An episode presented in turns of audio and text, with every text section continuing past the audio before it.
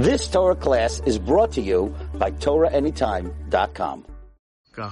You know, uh, the Torah says, "L'chol b'nei Yisrael la'yechrat kelev l'shoinai." We're here at the uh, Squid Acre Kennel, and uh, this is a, a run of dogs. What's the inyan that the night of Yitzias Mitzrayim, the dogs weren't barking?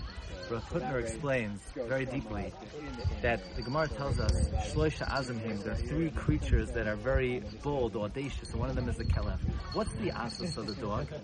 Simply we would say the asus is they bark, they scream, they cry.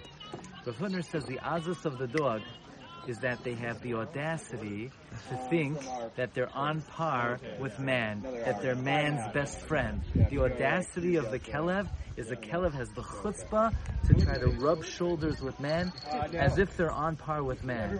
The night of Yitzias Mitzrayim, it was so clear the superiority, the elevation, the elevated status of man that the dog would never have the chutzpah, the audacity to try to make a claim that they're a friend of man. No, man's superiority was clear the night of Yitzias Mitzrayim. You've just experienced another Torah class brought to you by TorahAnytime.com.